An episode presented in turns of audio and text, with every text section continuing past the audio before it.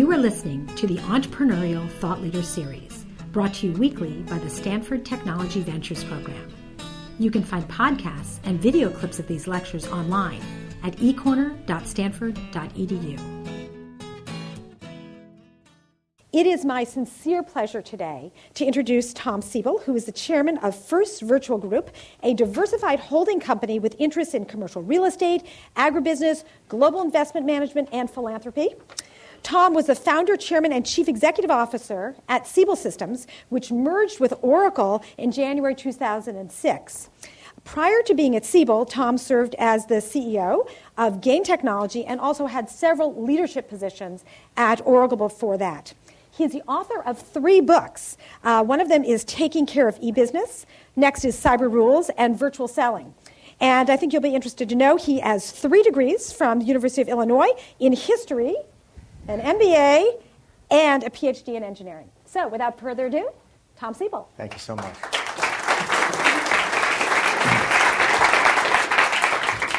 Afternoon, everybody.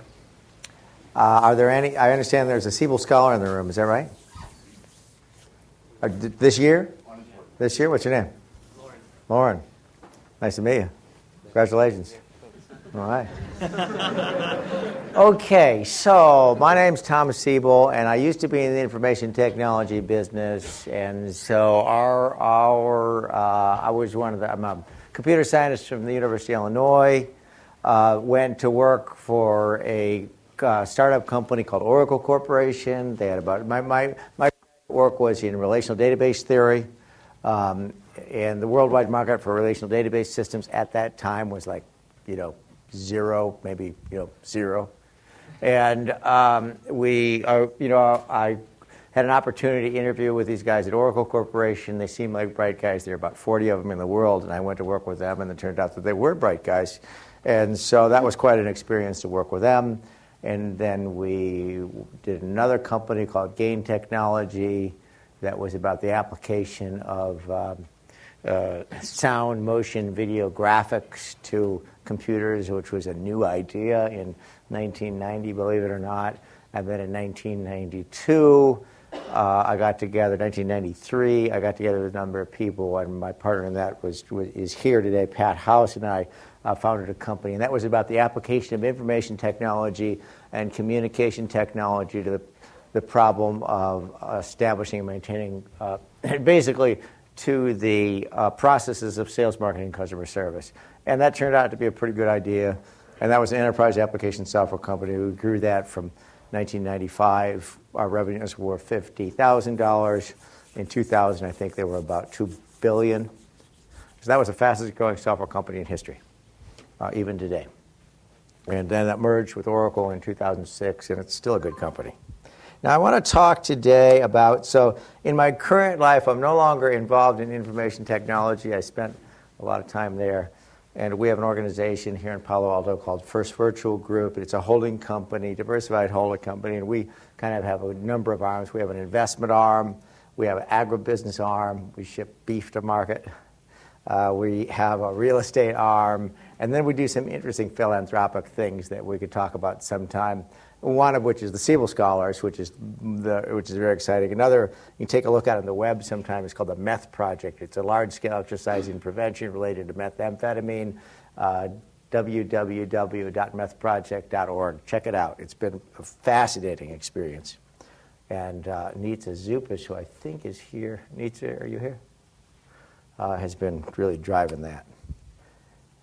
I want to talk today, the, the topic of my talk today is IT to ET. And it's about, think about that as you know, information technology to energy technology.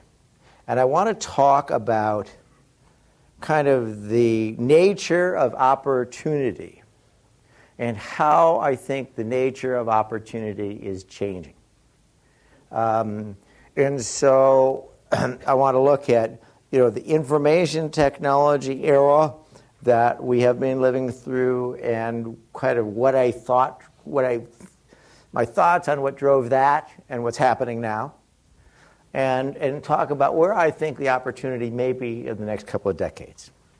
Now, if we look at the big picture from 1980 to 2000. 1980 seems like ancient history to some of you guys. It was not that long ago. Okay, but you know, we look at the overall environment going on in the United States. Certainly, we had enormously friendly uh, government policies related to uh, to how we dealt with risk. Risk was a business problem, not an anathema.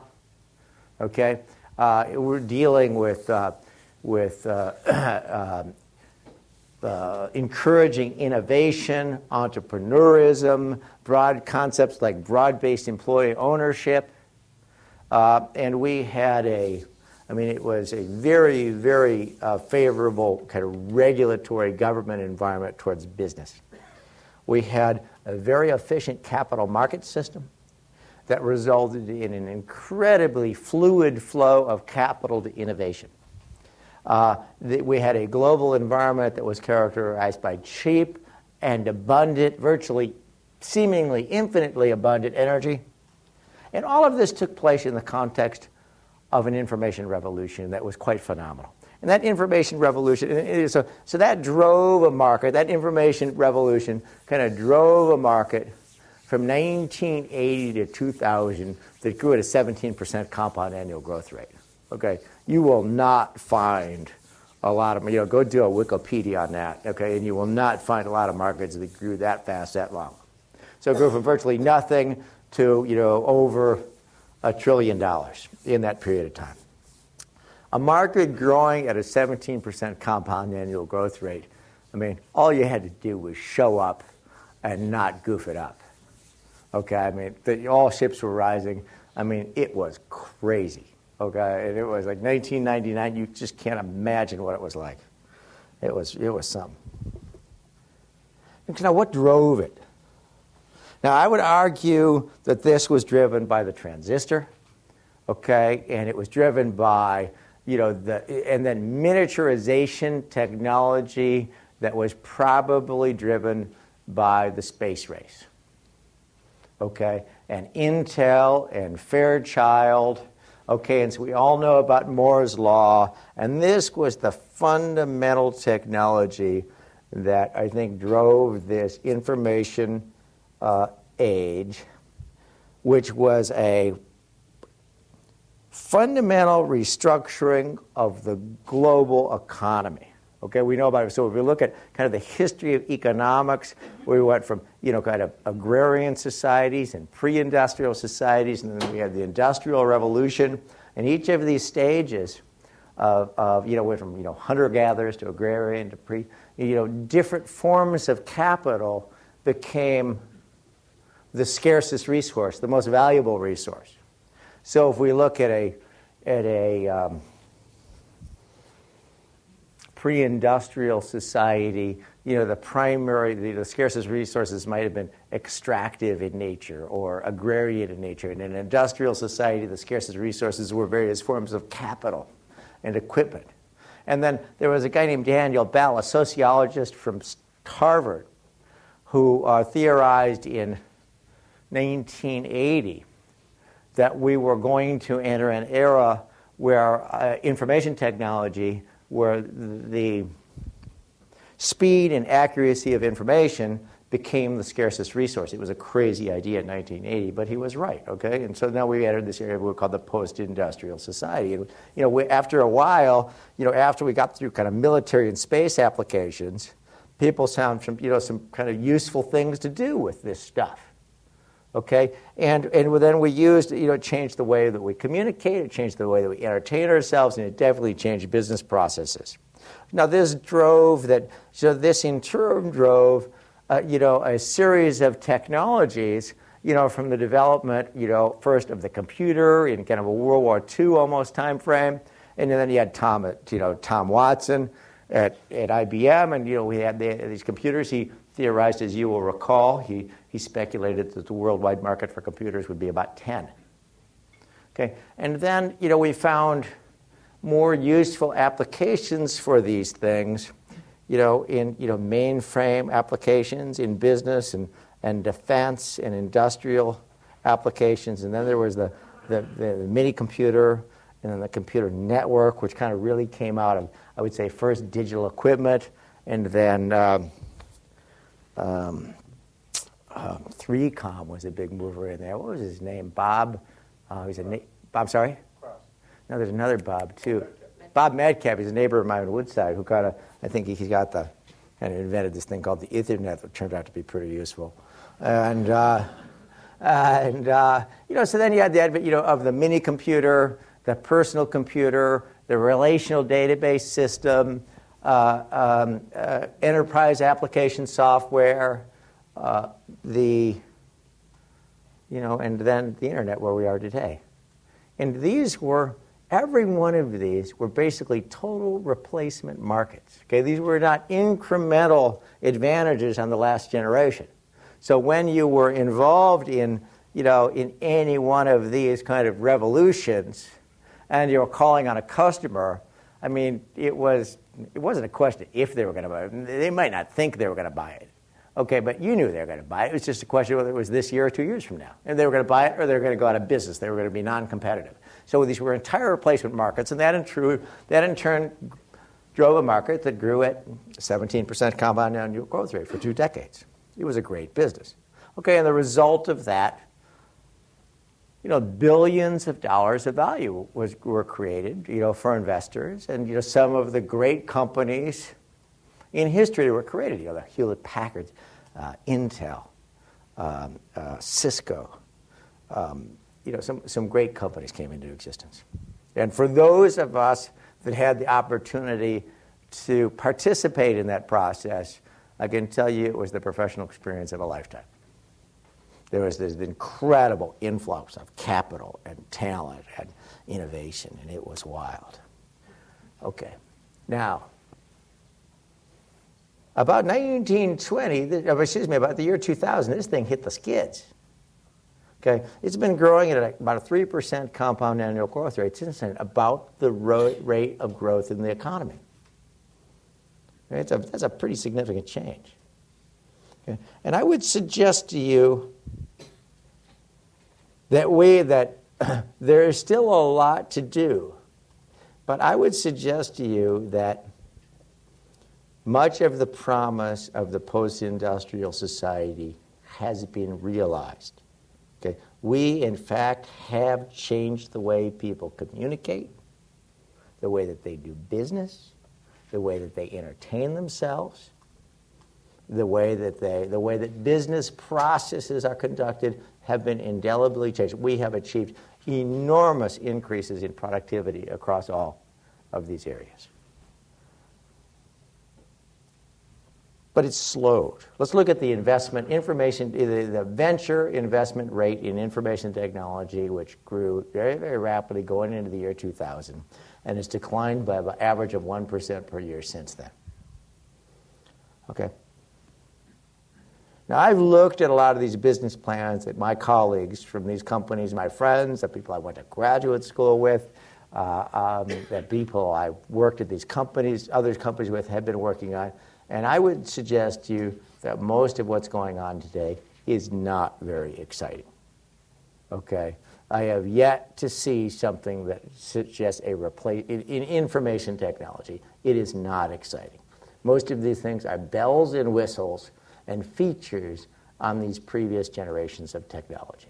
Okay, and that you know that might be fun and it might be entertaining, but that is not the stuff of which great companies are made, and that is not the stuff. These sorts of growth rates are not the the, uh, the raw material from which you know great opportunities arise, in my opinion.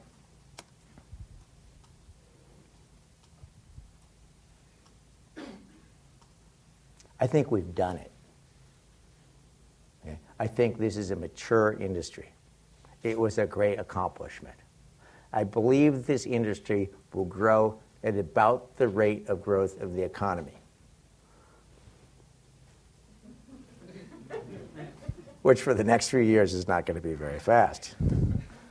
Okay, now let's look at the big picture the next 20 years. 2010. What's going on out 2010 to 230? What, what, what, what are we looking at next?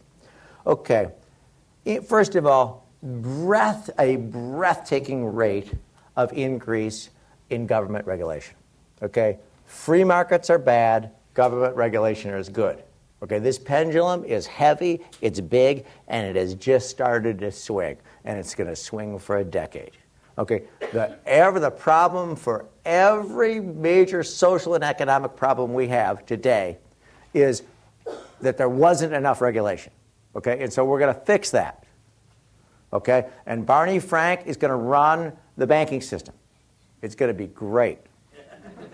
Okay, okay, and these guys and and and and the AutoCzar is going to determine you know what color, what model, what the upholstery, what the propulsion engine is in in every vehicle. They're they're going to review the plan before it goes to the factory floor. They're going to approve it.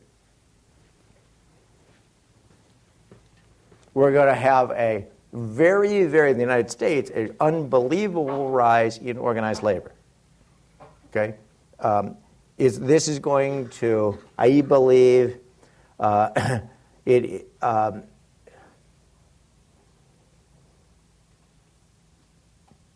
put a substantial tax on doing business. It's going to make it harder. Risk is not something, uh, risk is something that you're going to be, have to uh, avoid at all cost. Uh, it's going to be um, to engage in risk will be, I think, probably in many cases, you know, unlawful. So that's that's a, that's a dynamic.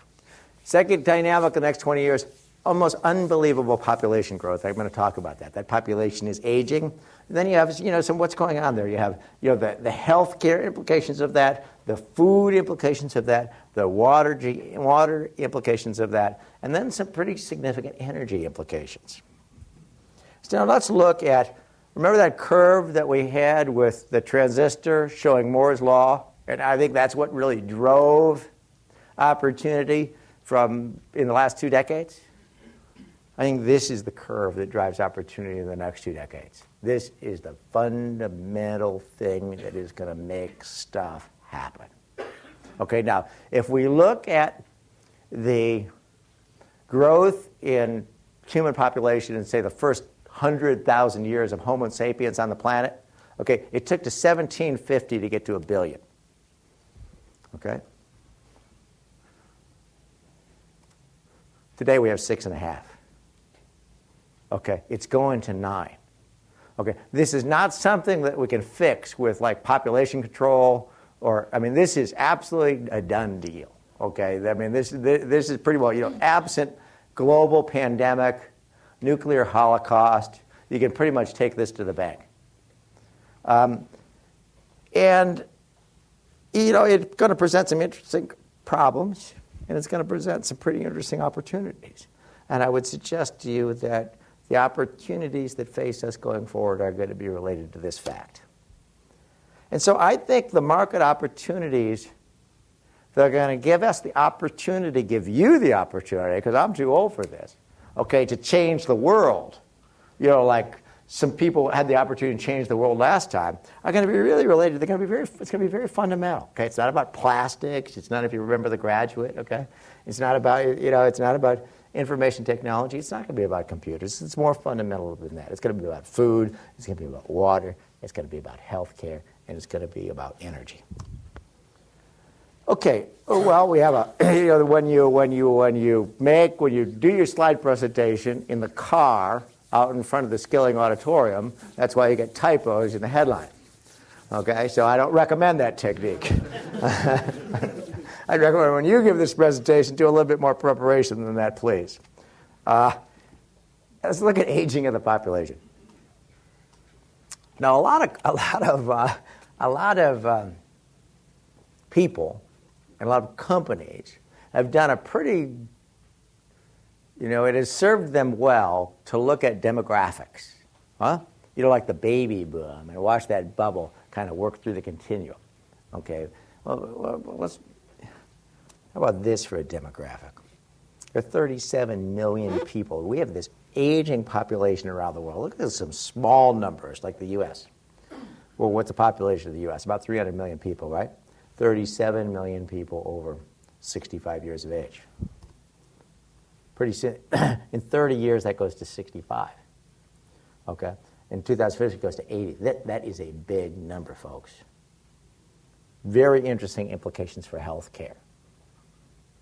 Very interesting implications for, you know, for, for second homes, for oceanfront property, for. Take a look at China. Who's been to China? Some people, who's from China? That's it? Only four? Really? Who's from China? Raise your hands. I'm surprised. Uh, who's been to China? Yeah, I'm telling you what I would do. Okay. When I finished graduate school, I came to Silicon Valley. I mean, it took me a little while to get here, but I, but I, you know, this is where I got it. I came to Silicon Valley, and that's where the action was. And you know, kind of all you had to do was show up, not be asleep, do your job, and you can make a significant contribution. If I were graduating today, I would get on a boat and I would get off in Shanghai. Okay, there's just no question that's where I would be. I mean, it is just crazy over there. Uh, there's a lot going on. These people are, I don't know. How many people have not been to China? You gotta go. I mean, it is just unbelievable the energy and the intellect and um, the education level and the work ethic I mean, I went over there with some guy with some very close friends of Pat and mine who founded Siebel Systems with a guy named Bill Edwards who ran, ran engineering, a guy named Dave Schmaier who ran products, and a guy named Ed Abbo who then later ran engineering. Ed is the runs all uh, applications at Oracle Corporation today. These are very smart guys. I mean, Ed is a is an aerospace uh, engineer from Princeton and, and MIT. Uh, David is a computer scientist, a serious computer scientist out of Carnegie Mellon and then went to HBS. I mean, these are very, very smart guys. After five days in China, we're sitting up having a beer on the top floor of the Four Seasons Hotel in Shanghai. And, when, and these guys have slayed dragons their entire career, okay? I mean, they have taken on some of these big, unbeatable juggernaut companies and crushed them, okay, like SAP and Oracle. I mean, those were big companies.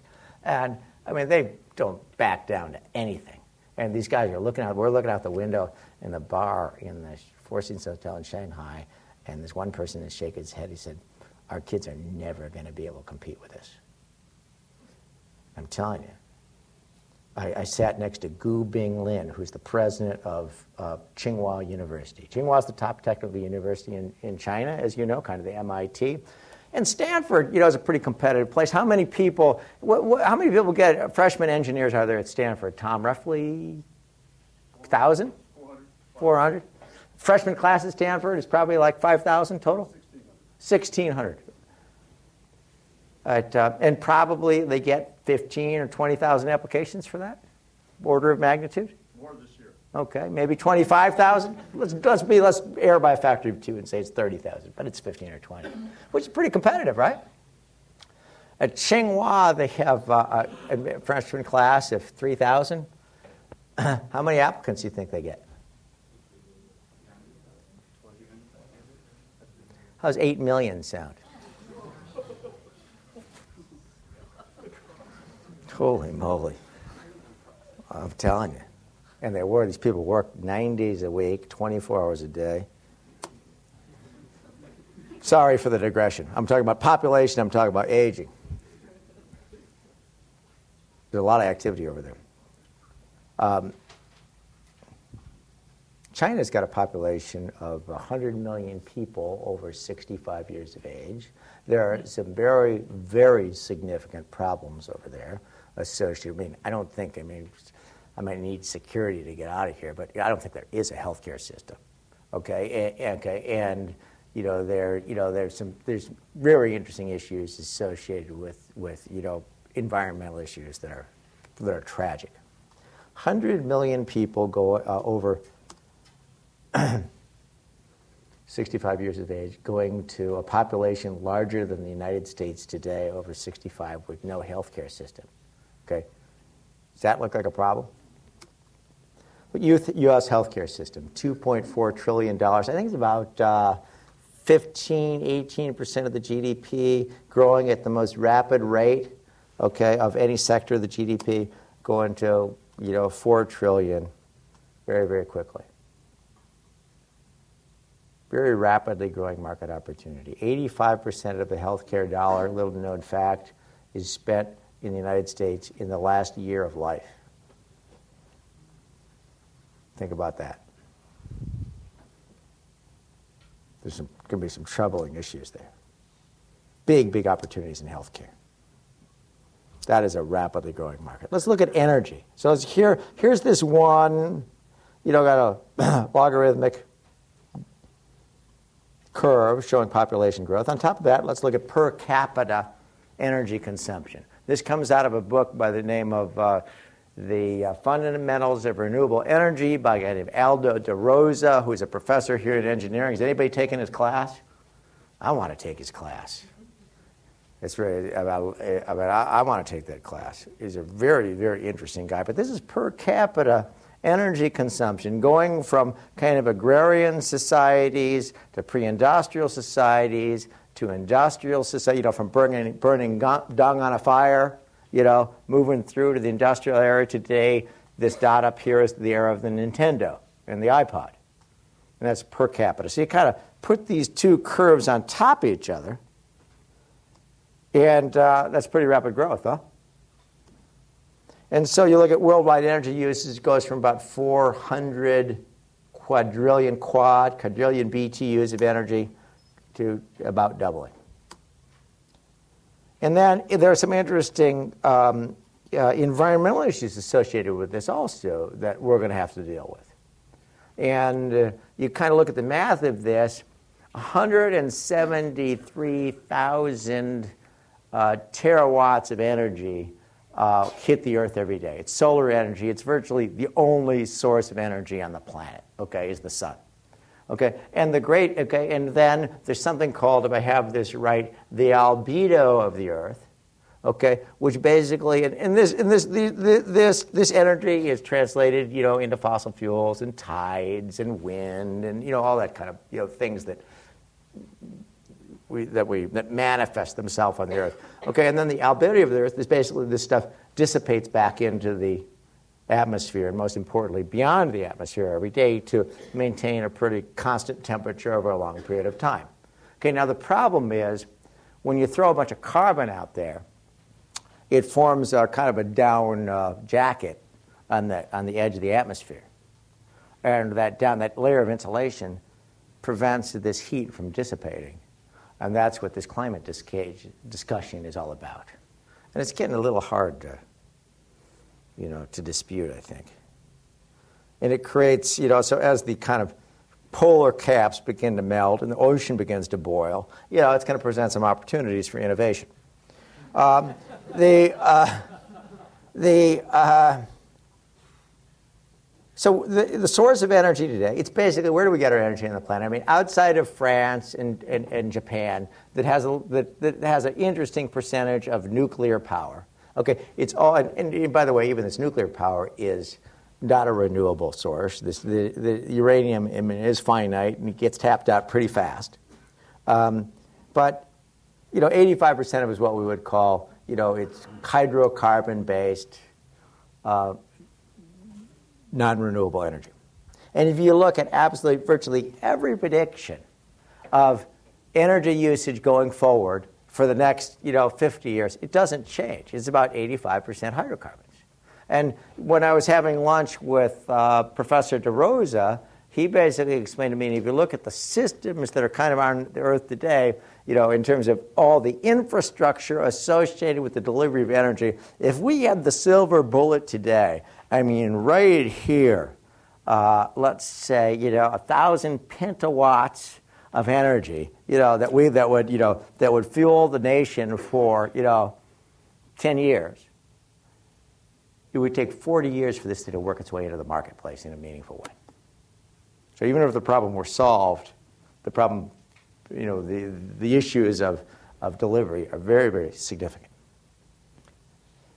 Okay, so you have the growth in population, you have the per capita uh, energy consumption, you have the uh, you have the dependence upon hydrocarbons, you have the carbon issue in the atmosphere, And then you have this thing called peak oil. Has anybody looked at peak oil?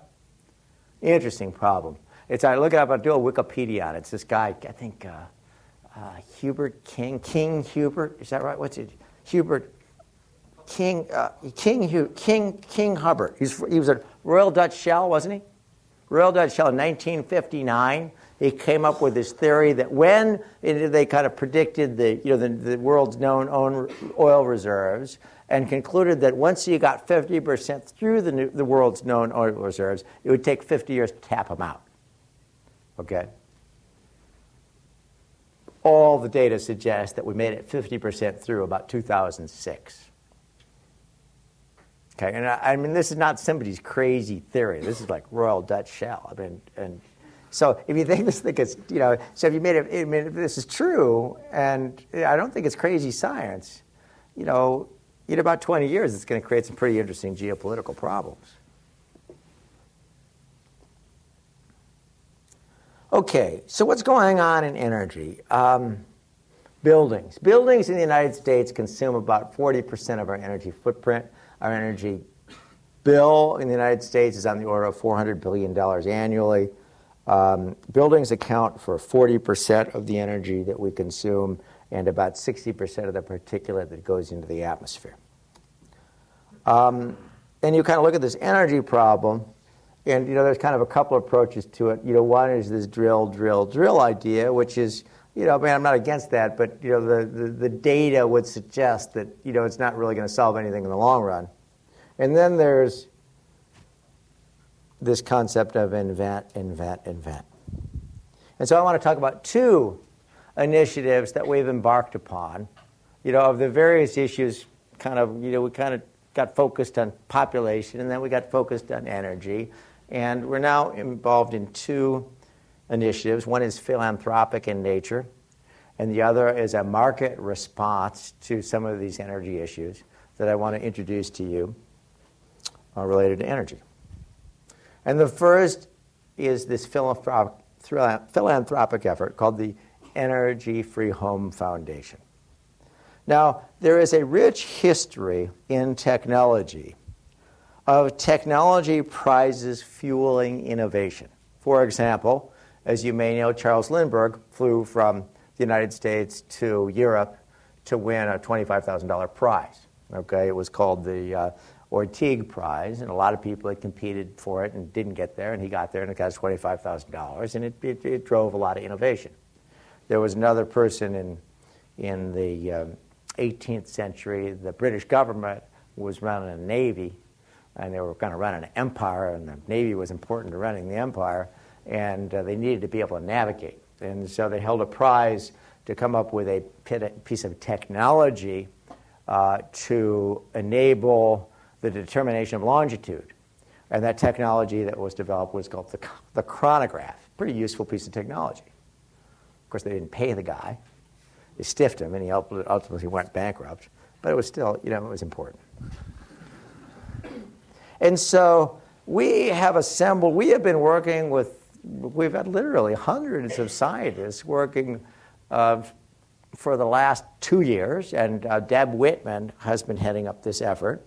And we've been working with scientists at, we've assembled a team from Princeton University, uh, University of California Berkeley, Lawrence Berkeley Laboratories, uh, Tsinghua University in Beijing.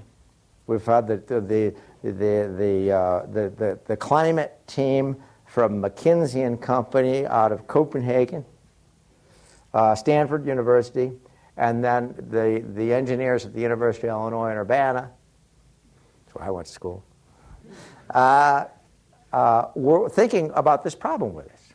And what we decided to do after a lot of time and a lot of energy was launch a large scale global challenge with $20 million in prize money to see if we could fuel a great deal of innovation in a short period of time in the energy and, and, and make a significant contribution to the energy dialogue on the scale of the home. And we chose the home because we think it has, you know, that there's some you know, it's something that people can relate to. Okay, it's tractable in scale. It has some emotional content to it. And what we're doing is we're putting together a challenge to see if we can realize the energy free home. Okay? And the energy free home uh, that we, we are defining um, as basically a standard, typical U.S. house uh, built to U.S. economic utility standards, which are higher than the rest of the world, um, and or much of the world, um, where the, the size is 2,000 square feet, three bedroom, two bath. Uh, that where the energy footprint is zero. That is, the non renewable energy footprint is zero. So at the end of 365 days, the meter reads zero. And to the extent that you use natural gas, you have to pay that back. It can be grid connected, but to the extent that you use natural gas, you have to pay that back to the, you know, in the form of, uh, of, electrical energy.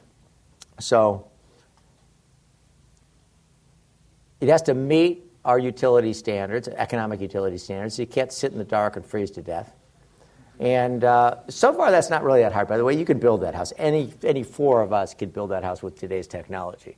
It would cost about $1,000 a square foot, but we could get it done. The, the hard part is the cost of construction has to be no greater than the cost of conventional construction. How hard is that? It's really, really, really hard. Okay? In order to do this, somebody has to invent polio vaccine. Somebody has to invent the transistor. Okay, this net new technology that has to be invented.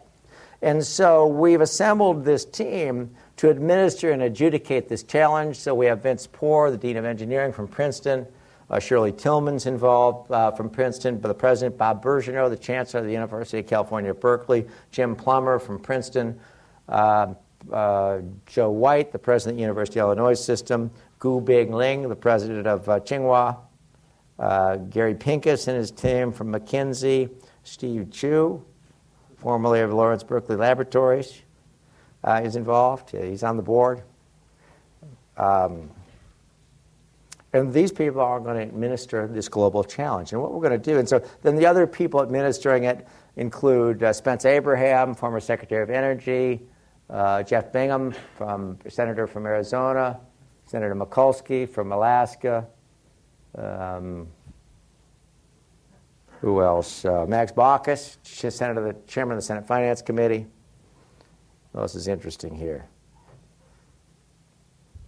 Shankar Sastry from, from uh, Dean of Berkeley. Larry Kramer, who runs the, the law school here at Stanford. So, I mean, a pretty competent group of people. Art Gensler who runs Gensler, uh, the largest architecture firm, I think, in the world. And what we are doing is we have two phases to this challenge. The first is an enabling technology phase, and the second is a integration phase. So in the first phase, we have I forget how many million dollars of prizes. We haven't yet announced this. We're getting ready to announce it. But basically, $5 million in prizes for teams of engineers from around the world to compete to develop enabling technologies. So over here, you have a reference home. I mean, the reference home has a set of construction documents and design documents, and it's 2,000 square feet, three bedroom, two baths. And I mean, you can see it and you know hear the plans, and so, and and it is built to the the, the top standards uh, from Department of Energy in energy, uh, designed to the top standards in energy efficiency today.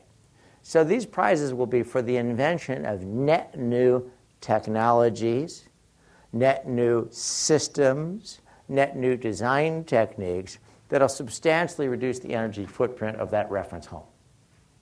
And then we're going we're gonna hand out, we're going to recognize those in a big way, feature them in Shanghai at the expo in 2010. Um, you know, very large internet presence and kind of communicate, you know, these, you know, net new ideas to the world.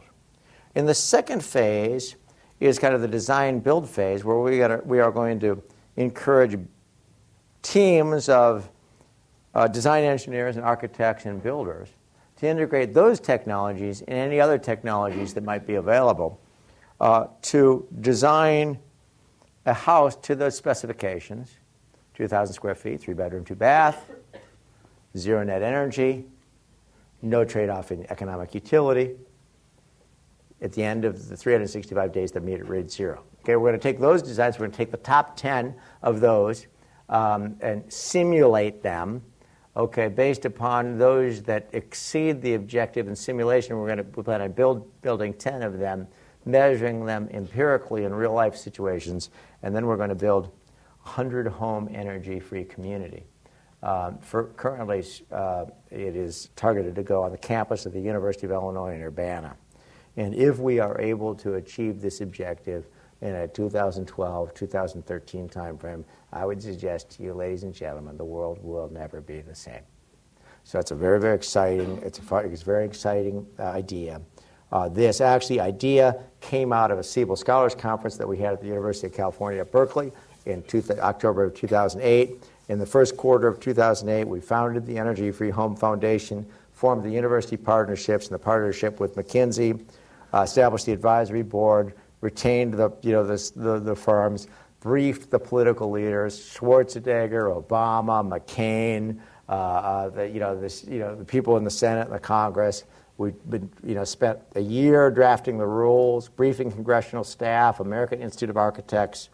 Um, now we're, you know, we're in the process of recruiting corporate partners and uh, getting ready to launch the plan.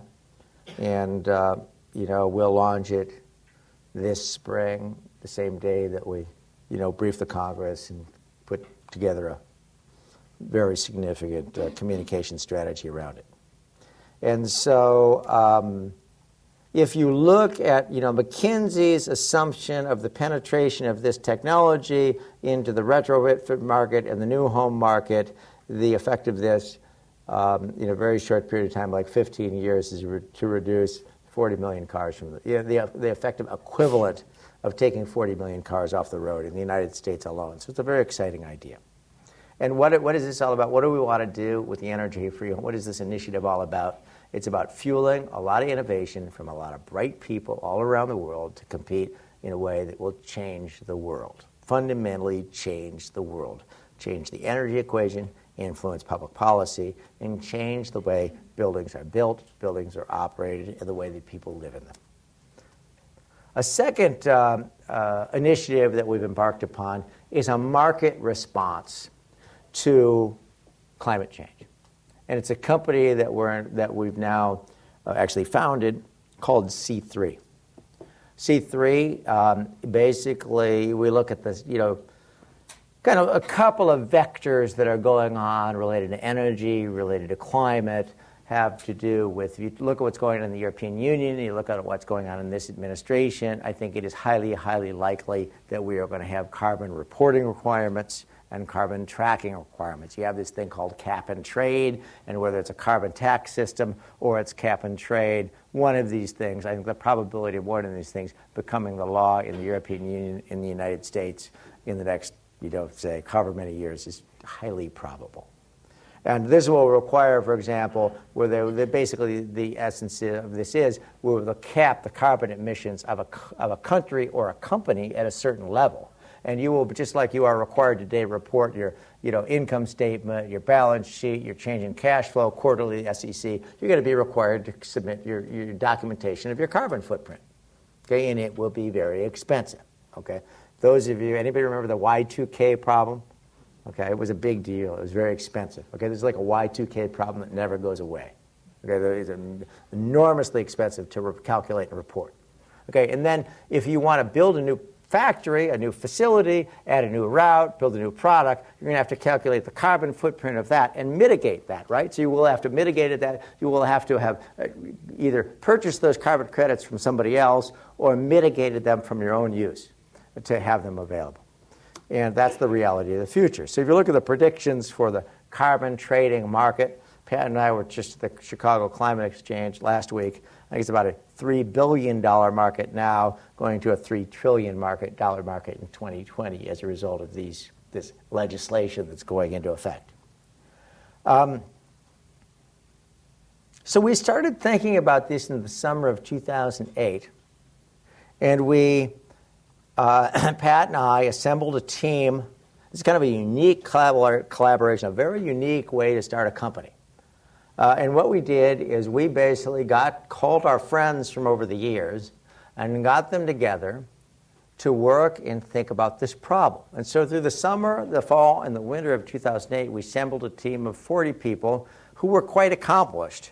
Well, Steve Ward is the CIO of IBM and the CEO of Lenovo. Shawn uh, Coyne was the CIO at GE um, Power and the CIO at Toyota. Ed Abbo used to run all applications at Siebel. Now he runs all applications at Oracle. Um, we have, you know, people who are, you know, chief architect at Siebel, chief architect at Oracle, finance people, lawyers, very, very talented people from, from a group of people from the East Coast, the West Coast, Europe, you, you name it. And they wrestled with this problem for some months and broke off into work groups to think about business plan, partner ecosystem strategy, business model, partner models. And December, having deliber, concluded their deliberations, they decided to found a company. And the company was called C3, and it's about bringing information technology to energy technology. And the idea behind C3 was to go heads down and build a very, very serious foundation of enterprise application software uh, that would enable organizations to measure, monitor, mitigate, and monetize their carbon footprint. It's a very exciting idea. And so in January of 2009, it was founded. In February of 2009, it was funded. So we sent out an email on Friday and we had $20 million raised by Sunday. Um, true story. Uh, the uh, February, the the the the uh, and, and, nobody, and that's without any discussion of what the terms were. Okay, it was just you know first you send your check and then we tell you what the terms were. It was amazing. Uh, the, uh, needless to say, there's no institutional money. Um, uh, we formed the board of directors, consists of Shankar Sastry, the Dean of Engineering at Berkeley, uh, Pat House, Mike McCaffrey, who used to run the um, Stanford Endowment, now he's CEO of McKinnon Company, Steve Ward from IBM, and I am involved. And so it's February, we, we, we founded it. January, we funded it in February, we constituted it in February. The founding team Showed up for work last, last Monday. What day is today? Wednesday? Two days ago.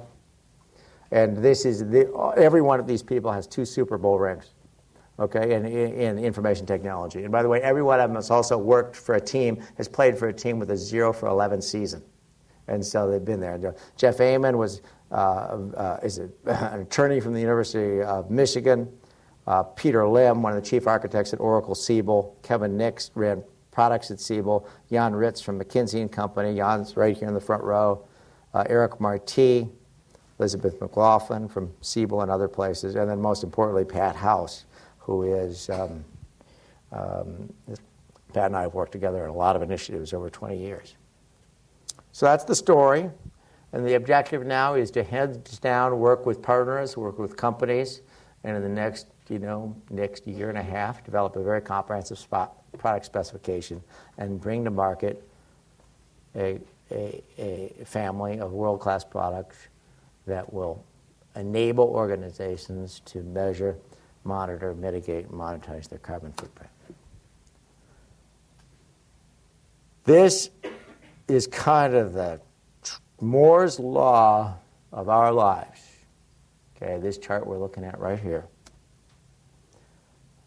The big picture Government regulation is going to be, the government is going to be your new partner. Get used to it. The population growth is going from a billion to six and a half billion. Now it's going to nine, and it's getting old. It's particularly getting old in places like Germany and China. Healthcare market's going to go crazy. Energy is a problem the interesting problems that I think we will solve in our lives, that many of you will solve, you know, I'm beyond this, okay, that many of you will solve in your lives, well, you will have the opportunity to change the world, to make the world a better place, to build some great organizations, and feel like you made a difference, I believe are going to be related to food, okay, they're going to be related to water, going to be related to health care, and they're going to be related to energy. Ladies and gentlemen, it's my great, great pleasure to have the opportunity to uh, talk with you. I see we have, I have uh, nine minutes left on the clock, and I will be happy to answer um, any questions about this or anything you want to talk about. Yes, sir. What's your name? Aditya. What, and what do, you, what, what do you do here? I work for Oracle. For, for what do you do? I'm in uh, business development. Business development. Well, it's a great company. How long have you worked there? Three years. All right. I have a question. What hurdles did you personally face from your switch from IT to ET? Okay, Tom, can you repeat the question? The question is, what hurdles did I face from IT to ET? Well, there's a big hurdle. I didn't know anything about it. Okay, and when I entered information technology, I mean, I was pretty conversant. I, mean, I, I could probably go toe to toe with almost anybody on relational database theory.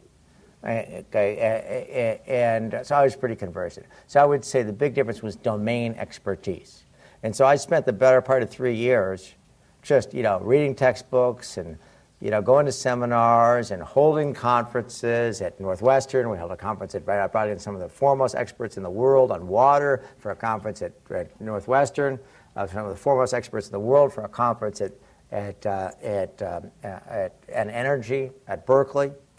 Um, spent time with the people from, I read everything and tried to develop some familiarity with the domain. And I would say that, uh, and so that was the big, big difference. And I would say, honestly, you know, what I know about energy technology is at the, you know, just the most pedestrian of levels. But I have taken three years to try. And so that, that's the hurdle. And yes, sir. Uh, where are you incorporated outside the U.S.? Uh, we are not incorporated outside the U.S., but this will, like, I mean, we, we are in the business of building global companies. And then I'm quite certain that Pat will be building a global company. Yes, sir. What's your name? My name's Andrew. Andrew, what do you do? I'm a freshman. All right. What are you studying? I'm still figuring that out. Okay. Me too. what? what can I do for you? So I'm trying to figure out the different pros and cons of a carbon emissions tax versus a cap and trade system. And a lot of the costs you talked about of calculating um, your carbon emissions won't be there with a carbon emissions tax. Isn't that correct? You know, I'm, you know, I'm going to defer. I'm, I'm going to, I'm going to defer on that. You know, I'm going to. Uh, uh, um, I don't have sufficient expertise to opine. So rather than get into an area where I'm not an expert, I'm going to just punt on it, and I'll take your word for it. C3 would do a, do a lot more business. Either way, either way, you're going to have to measure it. Either way, you're going to have to measure it. Either way, you're going to have to mitigate it. Okay, and, and we're not going to actually be the trading floor. So the, the measurement opportunity is there, and the mitigating mitigation opportunity is there, and, and, and whether there's an exchange opportunity is really I'll leave that to the people at the Chicago Climate Exchange. Yes, sir. What's your name, please? Ahmed Ismail. And what do you do? Uh, physics grad student. All right. So uh, some of the numbers you mentioned seem pretty interesting. For instance, you said that IT grew at uh, 17% over the last uh, 20 years. Right, and now it's only going to 3%. Um, well, slower now. It was three percent like two years ago, right? I think it's I think it's probably growing at this year like no growth. Fair enough. But then you talked about healthcare, and you said that it was project healthcare spending was projected to rise from say 2.4 trillion now to four odd trillion U.S. in 20 years. Right. Sorry, in the in the U.S. Okay. So that's less than doubling in 20 years, and so that's about a three and a half percent growth rate or, or less. So does that could you comment a bit more on healthcare, given that that doesn't seem to be significantly larger than the three percent that you see IT growing at right now? You know, I am again. You know, I, I think you'll find that uh, the reason that there's so much dialogue about healthcare costs is um, is not because they're not growing at a rapid rate. And uh, the okay, this was the U.S. Okay, now let's look at China. Okay, where you have 100 million people going to 300 million, and um, and I think very low healthcare expenditures. I suspect the healthcare expenditures in India aren't that high. Okay, and they're gonna go. They're going to grow at a very rapid rate. So there's you know, you can verify this more rapidly than I can in the internet in about 10 minutes. But there are some pretty smart people out there that think this is a rapidly growing market. And intuitively, I think it is too. Yes, sir. Comment. Uh, my name is Eitan. And Eitan, what do you do? Uh, company founder. Uh, what kind? What, what's your company do? Uh, Global Tech Research. We're building an intelligent platform to speed innovation. Doesn't matter which area. So, quick, quick question I have for you is, you know, areas just don't go away. Can you comment a little bit on the role or the opportunity in IT to be an enabling technology for these areas? Well, I think that you know, for what we're what we're doing, or what Pat and her team is doing at C3, is is incidentally IT. Okay, the fact that it's IT is incidental, and but I think that's an area where without IT you can't solve the problem. I think healthcare. I mean, are we going to apply? You know, uh, I mean, are we going to apply uh, information technology to the healthcare market to achieve innovation there? You know, bioinformatics. I mean, you think, and you know, so, you know, so I think that in these areas that it will be enabling, and there will be some big opportunities. Yes, sir. Uh, my is Eric. Eric? What do you do, Eric? I'm an investor. All right. Um, so my question is with regards to basically the capital markets in the current time. You said basically the government's going to come in and make it hard to take on risks without them being a partner. At the same time, how do they fund these things? You say population growth, healthcare, everything else. Where does the money come from when we're already massively in debt? I have no idea. I mean, it's a great question. I mean, the investment. What's the largest? everybody- What's the largest investment bank in the world today? Anyone want to guess? I think it's Lazard Frères. How about that? Huh? Jefferies number two. Is it? Is it Lazard? Am I right? I think it's Lazard Frères. But Jefferies I mean. The this, this entire business has been disintermediated. disintermediated. I mean, it's unbelievable. Hi. Hi, my name is Liliana. I'm a sophomore undergrad, and my question is regarding energy technology in China because it seems like one of the main problems would be deployment. So, what is your um, thought about the ET market in China, and how is that different from the one here in Europe? You know, I would have to rely on you. Um, to, you know, I suspect you are a greater expert on that particular subject than I am. Uh, but you know, I think that this. I mean, if you look at the math of China and the energy math of China, uh, the the the growth of the economic juggernaut in China and the carbon footprint of China, something tells me that it, that the opportunity in China is going to be bigger than a bread box. Yes, sir. Uh, I was wondering regarding the uh, prizes of fuel innovation, do you consider uh, the X Prize a competitor, or have you thought in collaborating with them? Uh, you know, I think X Prize is a great organization. They do some interesting things. I don't think they're a competitor. I mean, they're doing some interesting things in transportation, and they're a great organization, and they're friends of ours. But we're going to, we, we you know, I decided to do this a little bit differently than they do theirs. Yes, sir. What's your name, please? Manu Kumar. What do you do? So I'm at a early, early, early stage venture capital. All right. So I'm just curious about the prizes that you showed, the twenty million dollars in prizes. Um, when you have prizes, you definitely get a big bang for buck in terms of how much innovation you can fuel from those. But what about the funding of those um, of those prizes, right? So how do you actually fund the innovation that needs to happen in the early stages, especially when they're talking about projects which are capital-intensive projects? I think it'll vary. I think, first of all, I think it, it varies. I think a lot of the resource will just be tapped from universities. You know, it'll be people at Tsinghua, Stanford, Berkeley, who are supposed to be doing something else that are using the resources of the university. Okay. It'll be people at GE Power doing the, the same thing. Some of them will be sanctioned. Some will be, there'll be venture capitalists financing the effort for an interest in the intellectual property. So I think it'll be the full gamut of, you know, there'll be entrepreneurs in the Midwest that'll team together and build a new glazing technology or, you know, whatever, where, you know, there'll be, you know, four computer scientists here that'll come up with an operating system for a house.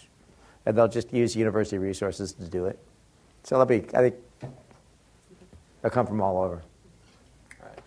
Ladies and gentlemen, I believe I understand we have reached the uh, end of our presentation, and we're now about to turn into a pumpkin. And uh, thank you all for the great uh, honor of being able to talk with you.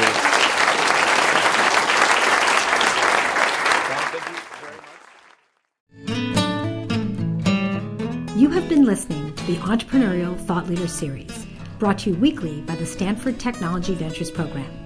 You can find additional podcasts and video clips of these lectures online at ecorner.stanford.edu.